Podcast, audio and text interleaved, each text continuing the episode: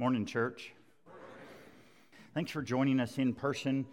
I know there's still a pandemic going on, and I know there's sickness, and I know some people still want to stay at home, and I'm okay with that. I want you to know that, but thanks for being here. I'm so thankful for technology, the live stream we have, and people can join us, not just from Belton Temple, but from other states, from other countries. It's just amazing how what we're doing goes to so many places, so thanks for joining us today. I want to talk to you just a little bit about Nehemiah. Nehemiah, about 16 books into the Old Testament, you find the book of Nehemiah. It's a book about rebuilding. It's a book about engaging people. It's a book about coming together to do God's work.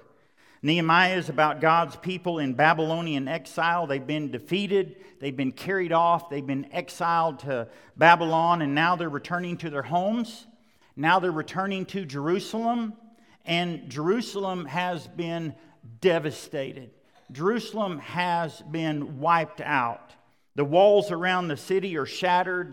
The walls around the city are all but gone. And Nehemiah comes in, and in 52 days, they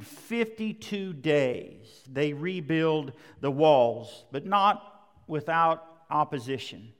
Opposition from without, opposition from within. In fact, anytime you're doing God's work, there's always going to be opposition. And we read about one of those encounters in Nehemiah chapter 6. It says, when word came that Sanballat, Tobiah, Geshem the Arab, and the rest of our enemies, there's the opposition, that I had rebuilt a wall and not a gap was left in it, though up to that time I had not set the doors in the gates. Sanballat and Geshem sent me this message: come, let us meet together in one of the villages on the plain of Ono. So here's what's happening. Here's what's happening in chapter 6. The work's almost complete. I mean, all they have to do is set the doors, and the work is complete. It's almost ribbon-cutting time to say that this project is finished. We are really on the downward stretch, and the enemy, the opposition, comes in and comes knocking, and Nehemiah knows why the enemy is there. Nehemiah knows why the opposition is there. He says, they were scheming to harm me. They were scheming to harm me. They know if they can distract Nehemiah, maybe the work won't get finished. At least it will slow down. And here's what we read. They were all trying to frighten us, thinking their hands will get too weak for the work and it will not be completed. Their plan was to pull Nehemiah off the project, get Nehemiah away from all of his supporters, probably kill Nehemiah so that the leader is out of the picture. Why? Because you get Nehemiah out of the picture and the work won't get done. But here's what I want you to see. Nehemiah knew what God wanted him to do. Nehemiah was doing God's work. He knew the importance of God's work, and he didn't have time for a meeting, and he didn't have time for distraction, and so here's what he says. So I, Nehemiah, I sent messengers to them with this reply: I'm doing a great work, and I cannot come down. 4 times they sent me the same message, and 4 times I gave him the same answer. I'm doing a great work, and I cannot come down. I want you to say that. I'm doing a great work, and I... So here's what's going on. I want you to say that in your marriage. I'm doing a great work and I cannot come down. I want you to say that raising your kids. I'm doing a great work and I cannot come down. I want you to say that when you go to work. I'm doing a great work and I cannot come down. I want you to say that in whatever you're doing, to know that you're doing God's work. This describes how we feel about the work at Belton. This describes what we're doing here. We're doing a great work, and we cannot come down. That's why we've been telling you about our new vision statement. Love God, love others, make disciples. We're doing a good work, and we cannot come down. We're doing a good work, and we cannot come down. 4 times they sent that message to Nehemiah. 4 times he responded and said, I'm doing a good work, and I cannot come down. Why? Because Nehemiah was focused. Nehemiah had a vision as to what God wanted him to do, and he was going to stay on that vision, just like our vision here. Love God, love others, make disciples. We're doing a good work, and we cannot come down. Now, for 3 weeks now, we've been telling you our journey. We're being open, transparent. We've been talking about where we've been 2 weeks ago. How did we get here? We explained that to you. If you weren't here 2 weeks ago, you can go online and listen to that. 1 week ago, we talked about where are we now, decisions that are being made right now. We're being very open and transparent. We've been having discussions in the auditorium class to tell you, answer your questions and to tell you what's going on. And today, I want to tell you where we're going. Okay, this is where we're going. Our goal is not just to go through the motions and do church. Our goal is to help people grow in their faith and grow in their maturity. We want to help people find Jesus, and we want to help people discover a real faith in Him that impacts every aspect of their life, which leads us back to, that's why we have this vision statement. Love God, love others. How do we do that? How do we love God? How do we love others? How do we make disciples? Well, that's what we've been describing the last 2 weeks and today. So today, where are we going as a church? Where are we going in the next 4 or 5 years? And again, really the emphasis of today's message is this. Through two congregational church health assessments, we did one in 2016. We did one in 2018. We just finished one, and Don Hebbard will be here on January 9 to tell us what your voice said on the one we just completed. But the lowest area, your voice has clearly stated, our lowest scoring area on the first one and on the second one is we need volunteers. The category easy to recruit and keep volunteers is our lowest scoring, and that's what your voice has said. We need volunteers. We need you to take ownership in who we are. We need you to take ownership in this church. How do we do that? By getting involved. So here's what Paul writes in Ephesians 2. He said, we are God's workmanship, created to do good works in Christ Jesus, which God prepared in advance for us to do. Paul says, before you were even born, God knew in advance. God planned in advance what He wanted you to do with your life. And God wants us to love Him, love the Lord your God with all your heart, soul, mind, and strength, love others, and go. As you are going, go. Go make disciples. That's the big umbrella. We're going to love God. We're going to love others. Everybody falls under that umbrella. And we're going to make disciples. But then God gets specific. Here's what we read in 1 Peter 4. Each one. I'm pretty sure my English teacher would say that covers everybody in the auditorium. Each one, all of us, should use whatever gift. That's right, you have a gift. I've talked to people for 40 years. Richie, I don't have a gift. Everybody has a gift. Everybody has been gifted by God. Each one should use whatever gift he has received to serve others. God wants us to serve others. There are a lot of people who want to serve God. There are even more people who don't want to serve others. That's not God's plan. God's plan is not just serve God. God wants us to serve each other. God's purpose for you is to serve. God's purpose for me is to serve. In fact, God's purpose for His own Son is to serve. Even the Son of Man did not come to be served, but to serve. That was God's purpose. I love these quotes by Rick Warren. He says, you were made to contribute, not just to consume. I read a lot of articles about how churches just become a consumer mentality. Feed me, feed me, feed me, feed me. Do what I want, do what I want, do what I want. No, we don't want to have a consumer mentality. What matters is not the duration of your life, but the donation of your life. So that tells me, the Bible tells me, that every Christian is a minister. Every Christ follower is called to serve. Every Christ follower needs to serve in some capacity because God has gifted us. But I want you to notice the why. Here's the why. Back to 1 Peter 4. God has given gifts to each of you from His great variety of spiritual gifts. Manage them well so that, that's the why. Why would God do that? So that. Why have you been gifted? So that God's generosity can flow through you. That's why we serve. That's why we get involved. That's why we use our spiritual gifts. Manage them well so that God's generosity, so that the reason we serve, the reason we use our spiritual gifts, the reason we serve others, the reason we get involved is so that God's generosity can flow through us. Because when we serve, people see God. God uses our gifts so people see Him. So if we're not using our gifts, people can't see God. So that when we serve people, we show people God, and we put God on display, and God gets the glory. I love the J.B. Phillips translation. Serve one another with the particular gifts God has given each of you as faithful dispensers of the magnificently varied grace of God. Faithful dispensers. So I want to talk about that. I want to talk about us being faithful dispensers and how you can do that. So where are we heading? What does our future look like? Where are we going to be in the next 4 or 5 years? So let me put this slide up, and I'm going to break this down.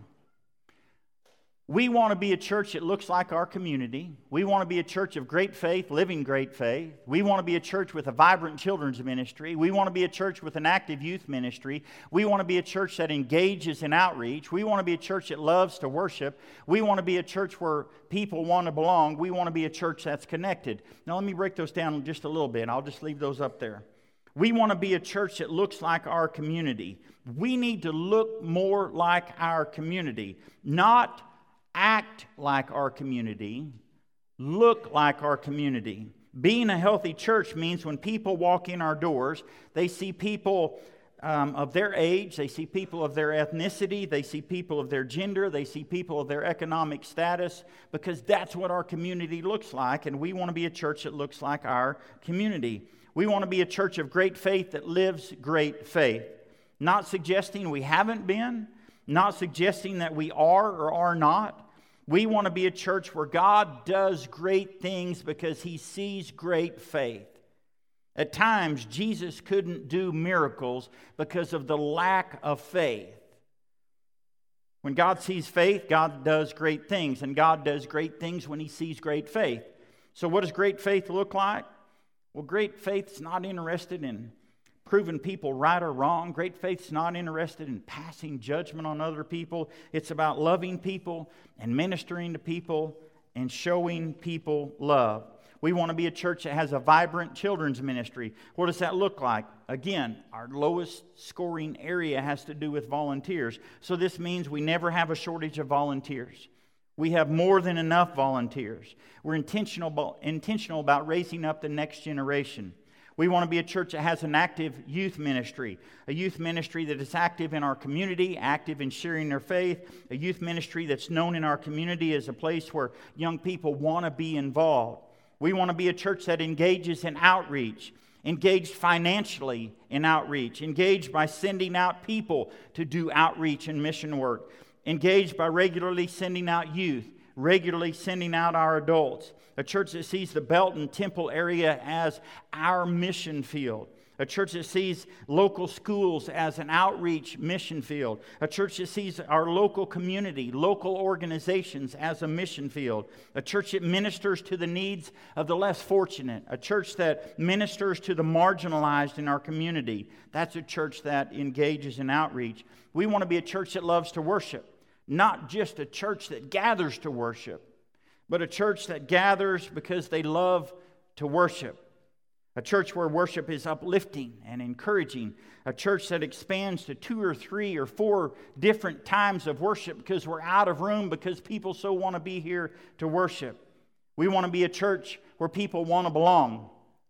Not just because of the name on the sign, but because of who we are. Because this is a church where people want to belong because of the love we have and the relationships that we have and the connections they make here and through our small groups, because of the faith they see, because of the great things that they see God doing through us. And we want to be a church that is connected with our community, connected and engaged in the world, and engaged in the work here at the Belton Church, connected with one another in small groups. So how do we get there? How do we become that church? If there's anything you need to hear from today, if there's anything you should have heard the past 3 weeks, This is our vision right here. We want to be a church where members are active. Where members are active. Active in the work here at the Belton Church, active in our community, active in the world. This is our call to action. This is where we want to be. It's a call to action to get involved. It's a call to action to take ownership. Again, sorry, I'm going to keep saying our lowest scores are we need more people to get engaged and to volunteer. So how do we change that? Well, none of this can be done by one person or by a few people or a handful of people. It's going to take all of us. Why should you serve? Why should you get involved? Why should you help volunteer? Why should you serve in the community? Because research shows that serving is a catalyst for growing your faith. If you want to grow your faith, you serve. You get outside of yourself and you serve someone else. Serving benefits your spiritual maturity. Serving benefits your faith. Serving gets you out of your comfort zone. Serving forces you to trust God outside of your comfort zone. Serving makes your faith bigger. In fact, I read this. One of the beliefs that has been confirmed by science is this: helping others can make you healthier. Wow. So where are we heading? Where do we want to be in 4 years? We want to be a church where every member is actively serving in some way. We're not going to tell you what way. We just want to encourage you to get involved. So if you want to change this church, we need you to serve. If you want to see this church grow, we need you to serve. If you want to see this church be more engaged in the community, we need you to serve. I don't know if you get or read the Christian Chronicle. They had an article in the September issue, and it was in reference to Hurricane Ida down in Louisiana. It said, weeks after the storm, churches of Christ helped those in need. One minister said, when we survived Hurricane Katrina, we said we can survive anything. One church assessed the needs of their community. They became a hub for supply distribution. They partnered with other churches. That same minister, you can go read the article, said, the most impactful thing is watching churches serve the community. And I love this quote. He said, not every congregation is serving the exact same way right now, but everybody is serving. That's our vision for this church. We want everybody to serve. We envision the Belton Church as being one where every member is serving. That's what we envision for this church. We want to encourage you to serve. Why? Because we're doing a great work. And we cannot come down. We're not going to stop. We're not going to stop for the disruptions. So how do you get involved? How do you get connected? So we keep talking to you about this QR code on the back of the pew in front of you. So if you hold your phone up to that, you're going to see this, openbeltonchurch.com. And there's a lot of things you can do when you get there. One of the things you can see is fill out an involvement form. So you can look at all the opportunities to serve, and you can fill out that involvement form and submit your information. And that's one way you can get involved. Another way is you can go to the connection table right back here, and we've got some printed copies. If you say, I'm not into technology, I'm not into phones, I've still got my rotary dial at home I'm glad some of y'all remember that. So 1, you can go to the QR code. 2, you can go to the connection table. 3, you can talk to Holly Baldridge, our connections minister. So those are 3 ways that you can serve. Listen, we want you to serve. It grows your faith. We need you to serve. It grows this church. We encourage you to serve because we want to put God on display.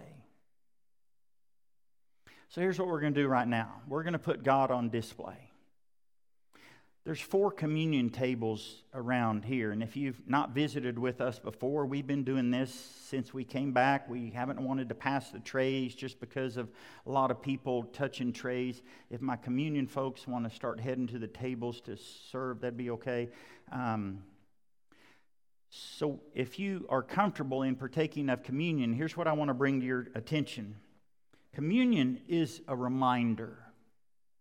It's a reminder that the Son of God came to this earth.